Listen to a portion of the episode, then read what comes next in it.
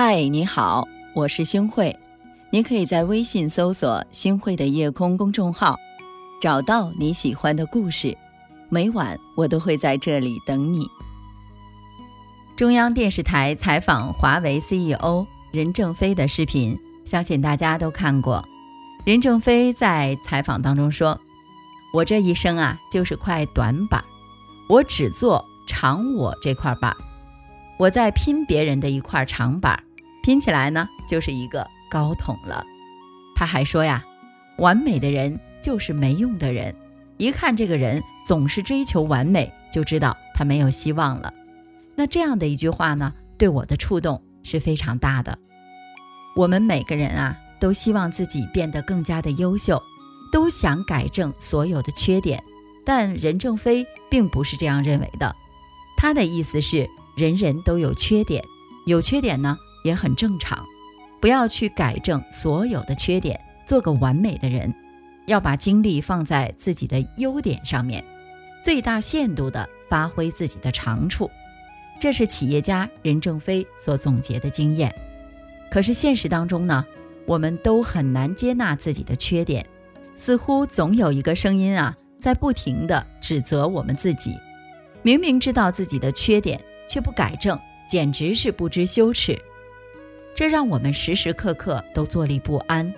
那到底我们该怎么做呢？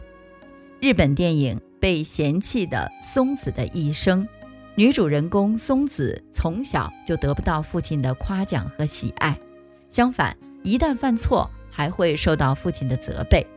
于是呢，年幼的松子总是会以为一定是因为自己做错了什么才得不到爱。在后来的人生当中，他遇到了很多的渣男，有的对他始乱终弃，有的对他实施暴力，有的锒铛入狱。但是几乎呢无一例外，松子他都认为是他自己的问题而隐忍了下来。过度的自卑成了他一生痛苦的根源。自责不仅会让我们变得自卑、畏首畏尾、拖泥带水，严重的还会产生自残、自杀的念头。合理化是我们常用的应对方式。合理化，通俗的来说，就是给自己找个借口。它看似是一种接纳，但其实呢，并没有触及问题的本身，不能帮助我们获得提升。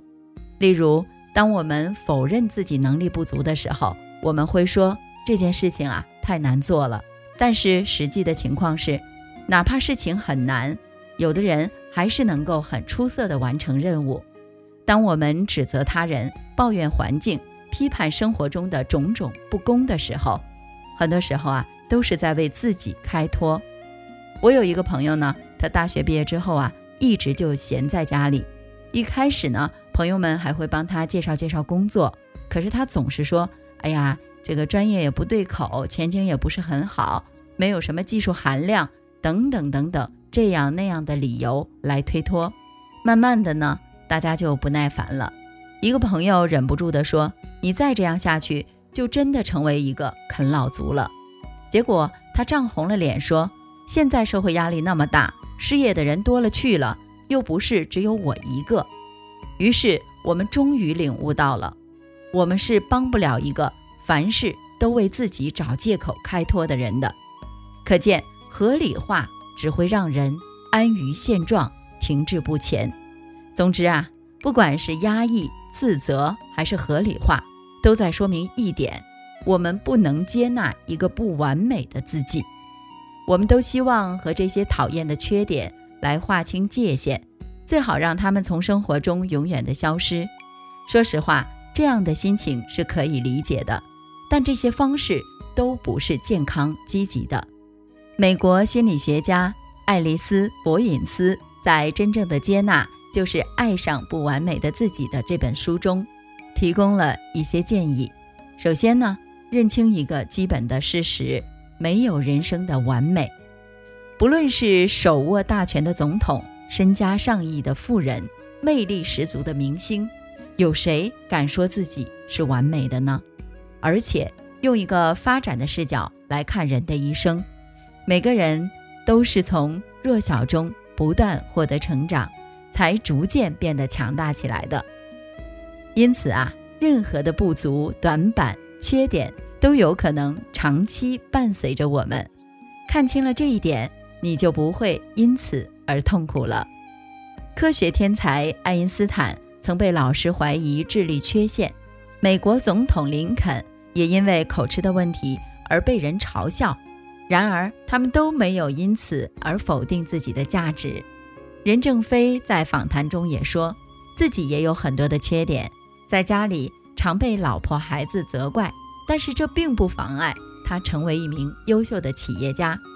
或许你在人际交往方面不够特别的出色，或许你因为脾气不好而备受困扰，但是没有关系的，缺点人人都有。其次，了解不接纳背后的深层动机。我们之所以不接纳自己，那是因为我们的潜意识告诉我们，你需要成长。如果你一直是五音不全，那么音乐就是你的短板，怎么办呢？如果你不想成为一个音乐人，完全没有必要去弥补音乐这块短板。你要做的是，用全部精力把自己的长板做得足够长。最后呢，寻求性格的升华和超越。著名心理学家荣格认为，如果我们能够承认和接纳人格中的阴影，就会对精神生活产生不可估量的影响。当我们从自我指责当中解放出来的时候，就会快乐地把精力放到自己的优点上。当你敢于向别人坦诚自己的不足，反而会赢得他人的赞赏。当你能够接纳自己、原谅自己的时候，自然就能够接纳他人、原谅他人，和他人和谐相处。是啊。做一个完美的人，不如做一个有特长、有价值的人。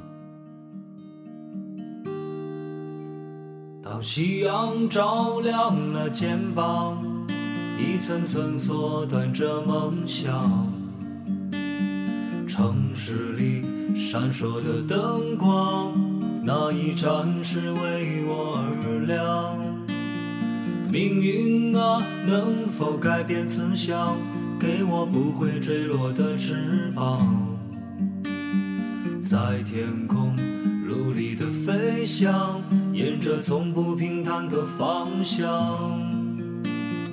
当我高举理想的火炬，天空却刚好下起了大雨。对镜中的自己，越来越感到。陌生的恐惧。感谢您的收听，我是星慧。如果您喜欢星慧的节目，请您将我们的节目转发出去，让更多的朋友走进我们的夜空。每天晚上，我都会在星慧的夜空里和您说晚安，晚安，好梦。曾经写下千言万语，最后还是一张白纸。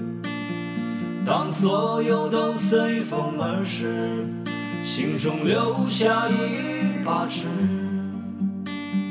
量一量经过的青春，问一声，到底值不值？